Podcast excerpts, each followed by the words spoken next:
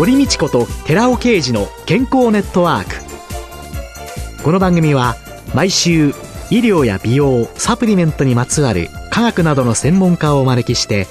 私たちの健康のために役に立つお話を伺う健康生活応援番組です。包摂体サプリメントと MGO マヌカハニーで健康な毎日をお届けするコサナの提供でお送りします。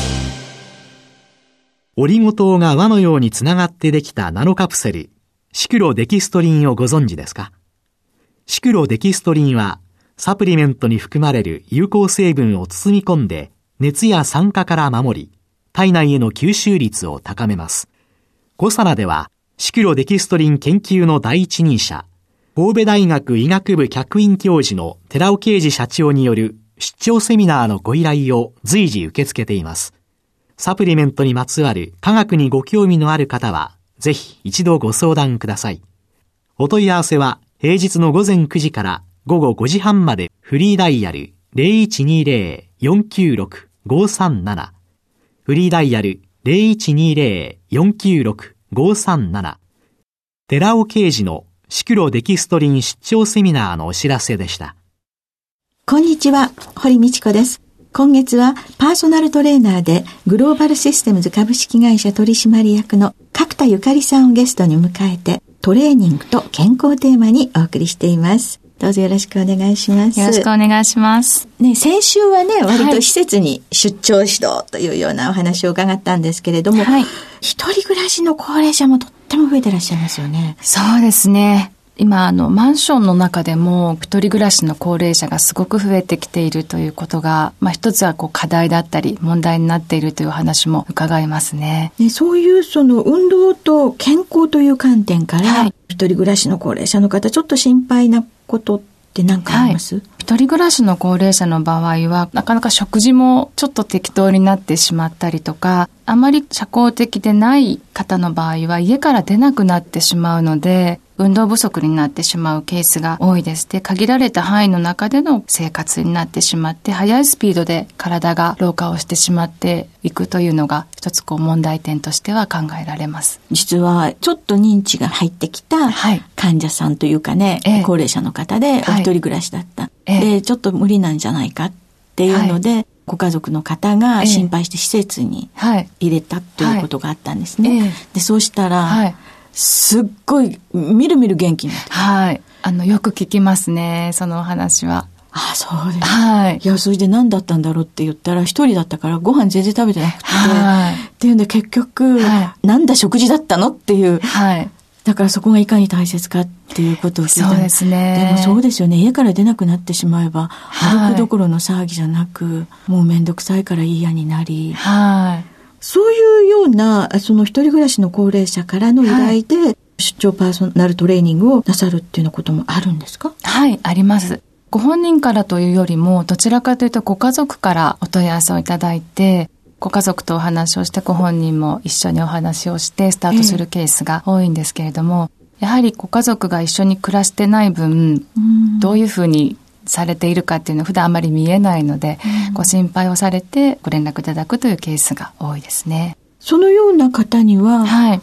実際にはどのようなトレーニング内容が多くなるんですか、まあ、通常の高齢者のトレーニング、まあ、その方の体の状態に合わせてというふうにもちろんなってくるので、介護度だったり、目的、目標によって変わってくるんですけども、もちろん筋力トレーニング、バランストレーニングっていうところを踏まえた上で、もう一つあのご自宅の一人暮らしの場合の特徴としては、会話を多く取り入れながらコミュニケーションをたくさん取りながらやっていくっていうことと、あとは外に一緒に連れ出して、ウォーキングを一緒に自宅の周りなので、あえてしていくっていうところ、まあ場合によっては一緒にお買い物に行ったりっていうことも、トレーニングの中に取り入れることもあります。ああ、買い物や近隣の散歩も、はい、そうですね。散歩の心地よさが分かったら、はい、一人でもちょっと散歩してみようかな。はい。というふうに広がね。はい。あとその生活の場である個人の居宅に行かれるっていうことは、はい、その家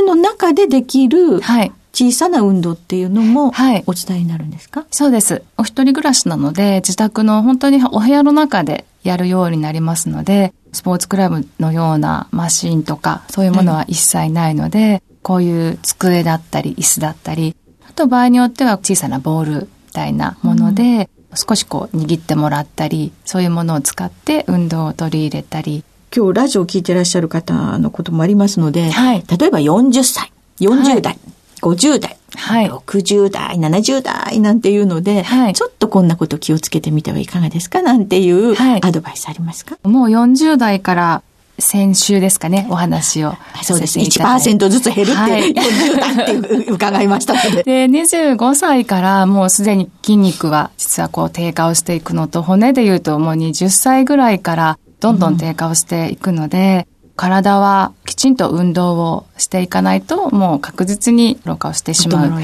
そうですね、はい、で、逆に筋肉や骨に関しては自分の力でしっかりとケアをしていくことで、健康な体を維持できる。筋肉は作っていくことができるので、若さも維持できますし、体の健康が維持できるので、しっかり何歳からでも遅くはないので、スタートしていくことで、改善も予防もできますので、チャレンジしてほしいなというのは常に思います。そうか。骨も筋肉も自分で作ることができる。そうなんです。皮膚とか目っていうのは老化をしてしまったらもうなかなか外的なものを使わないと自分では何ともできないんですけれども、運動でそこは自分の力で何とかできるので、そこはすごくいいなと思っているところなんですね。なのでそこはやらない手はないなというのは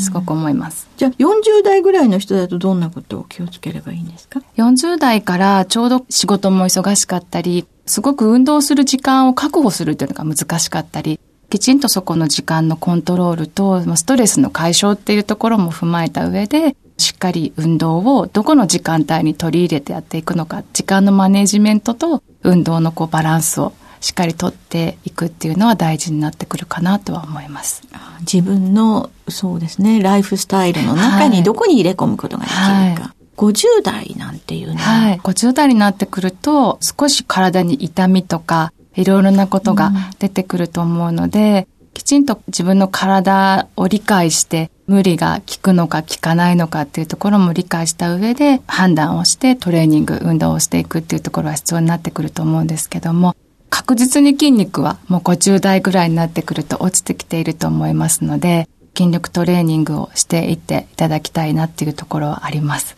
50代になると筋力トレーニングと自分の体の弱点弱いところ、はい、それをしっかり見極める。はい。60代。もうここは介護になるかならないかっていうところの一つポイントになってくると思うんですね。で、すごくもったいないなと思うのは、運動をしないことで筋肉が落ちてしまっただけで介護になってしまう方って実はいらっしゃるんですね。筋肉が落ちてきてしまって、まあ、放置をしてしまったことで介護になってしまうっていうこともありますので、ここできちんと筋力をつけていくことで介護にならなくて済むということはありますので、ここはきちんとそこのケアをして介護にならないずっと自分の体を維持していくっていうことは必要になってくるのかなということと、やはり50代、60代総合して言えるのは、血圧とか脳梗塞、脳卒中とか、血糖値のその数字のところもどんどんリスクが増えてくるので、太っていかないようにっていうところのコントロールっていうところも必要になってくるかなと思います。まあ生活習慣病の予防、ね、はい、そして寝たきりにならないための介護が必要になるかならないか、はい、この60代の筋肉をいかにつけるかが、そうですね。予防に大きく関与してくる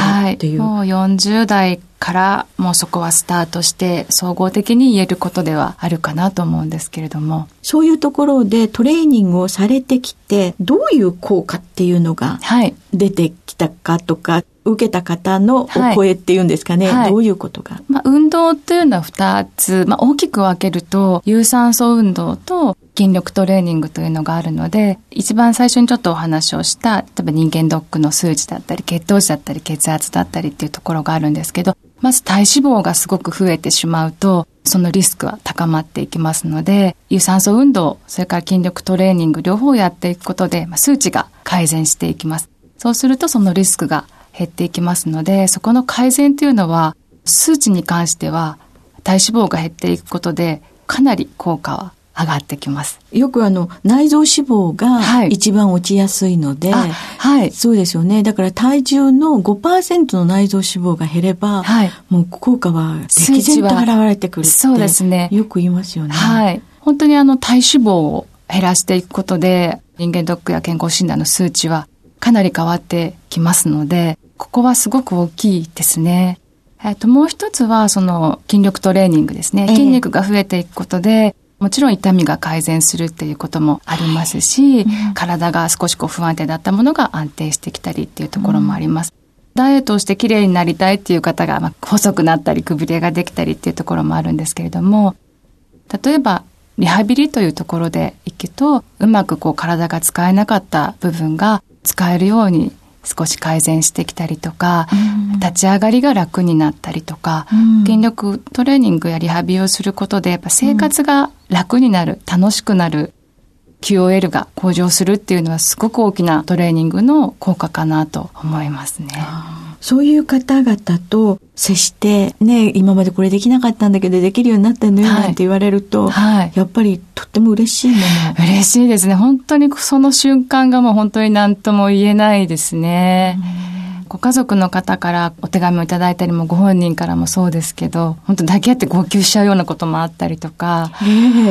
ご本人がやはり病気でもう例えば糖尿病で、例えば足がどうにかなっちゃうとか目がどうにかなっちゃいますっていうふうに言われて、何かすがるような思いでトレーニングをスタートして、それが改善されて、えー、もう大丈夫になったっていうふうになった時だったり、あとはもうリハビリをされていて、まあ、脳梗塞だったり、そういう方が、生きる希望もなくなった方が、字が書けるようになったとか、歩けるようになったとか、何かこうちょっとゴルフの打ちっぱなしに行けるようになったとか、えー、やはりそういう瞬間はこの仕事をしてよかったなというふうにはすごく思いますね。いやそういうその本当に長年ね高齢者のトレーニングを手掛けてらっしゃったわけですけれども、はい、そういう楽しさ、はい、それ以外に何かそういうトレーニングをしていって今思うことってありますか、はい、そうですね。いろいろこうやってきた中で高齢者すごく増えていくとは思うんですけれども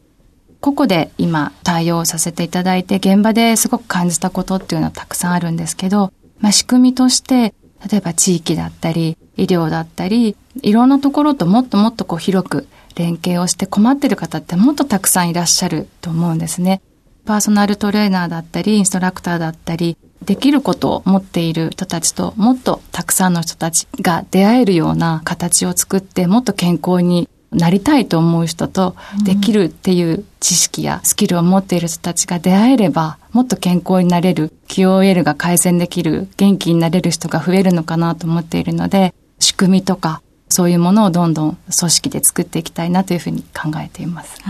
0歳から今104歳のお客様がいらっしゃるんですけれども。ゼロから104歳、はい、ゼロって何？えっ、と、赤ちゃんとお母さんが一緒に運動したりとか、そういうケースもマンションの中でやったりっていうこともあるんですけれども。そうか、はい、赤ちゃんとお母さん一緒になってくればね、はい、マタニティブルーだとかね、そうなんですよ。幼児虐待だとかね、孤立しないで済みますよね。もっともっと仕組み作りと人材の育成も含めて健康になる人、なりたい人、なれる人どんどん増やしていきたいなというふうに思ってます。今週のゲストはパーソナルトレーナーでグローバルシステムズ株式会社取締役の角田ゆかりさんでした。来週もよろしくお願いします。よろしくお願いします。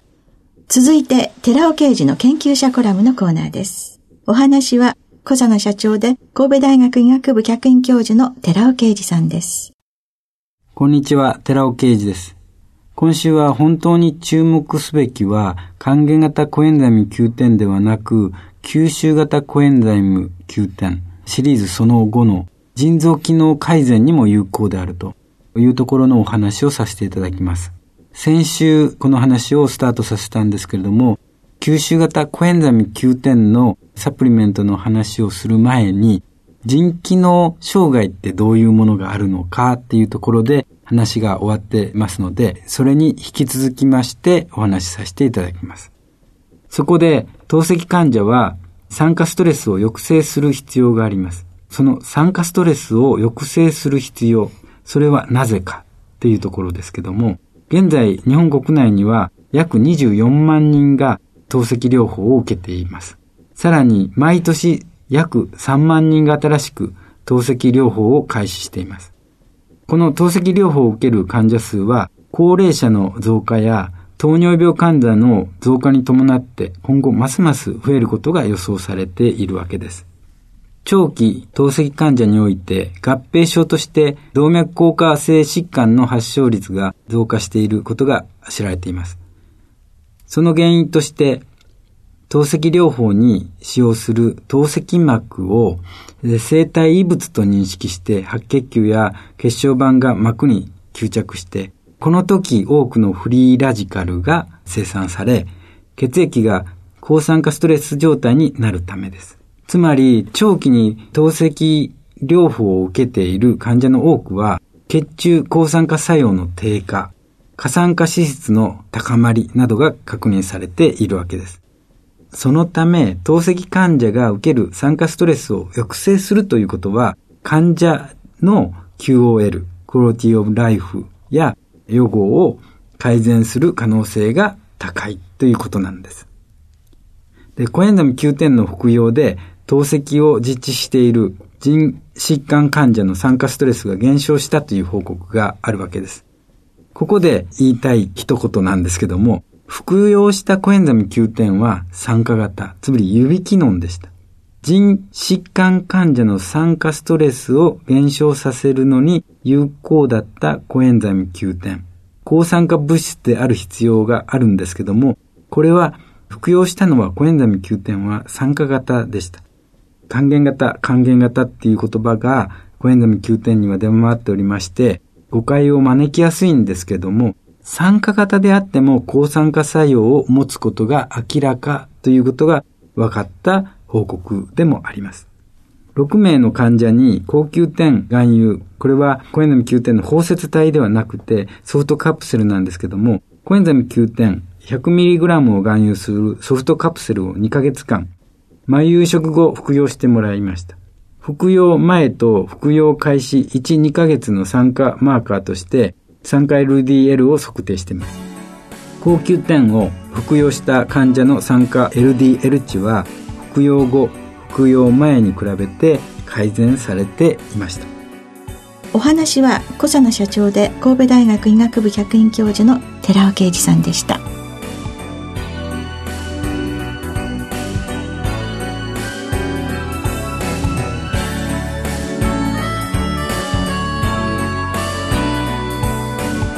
ここで小佐奈から番組お聞きの皆様へプレゼントのお知らせです漢字オリゴ糖で包み込むことによって熱や酸化による影響を受けにくくして体内への吸収力を高めたコサナのナノサポートアルファリポ酸高級店を番組お聞きの10名様にプレゼントします。プレゼントをご希望の方は番組サイトの応募フォームからお申し込みください。コサナのナノサポートアルファリポ酸高級店プレゼントのお知らせでした。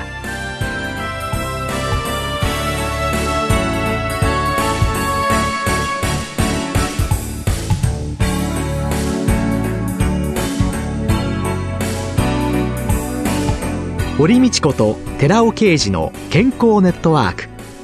この番組は包摂体サプリメントと MGO マヌカハニーで健康な毎日をお届けする「コサナの提供」でお送りしました。